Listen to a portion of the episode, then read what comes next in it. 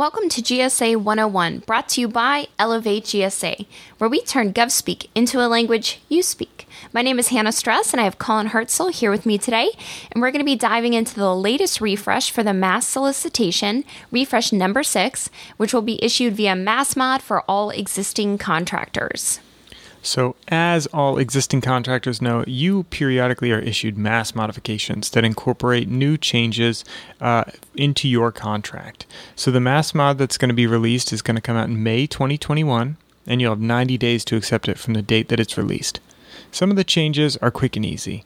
All the digital certificate requirements are being dropped, as well as the Open Ratings Past Performance requirement. The letter supply template is also going to get a refresh, and they're now going to require both the supplier and the vendor to sign the completed document. Is anyone else so excited that there's no more digital certificates? We are. uh, the SCLS wage determinations are also getting updated and incorporated into the solicitation. You don't need to submit a new catalog just to update your SCLS matrix. You may, however, be requested to update it alongside another modification request in the future, such as an add SIN request or something of that nature. GSA is also coming out with some new waivers of specific requirements for new offers that are directly supporting their COVID 19 relief efforts. So, firms that are going after our brand new GSA schedule that are directly supporting the COVID 19 response won't have to meet the two years of corporate experience requirement, or have to provide project experiences demonstrating their past performance, or have to provide financial statements.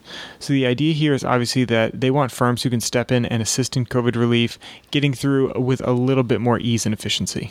Right. GSA is also rolling out the Verified Products Portal, or VPP. This is a manufacturer, wholesaler facing portal containing product content that will standardize catalog data for commercial off the shelf products. Participation in this program is voluntary and does not replace SIP. It is a secondary software that can be utilized so purchasing officers better understand your product content. There will be training sessions and Q&As about how to use and incorporate this into your contract should you choose to do so. I'm sure we're going to hear more about VPP in the future, as this is one part of their very distant goal to one day eliminate SIP.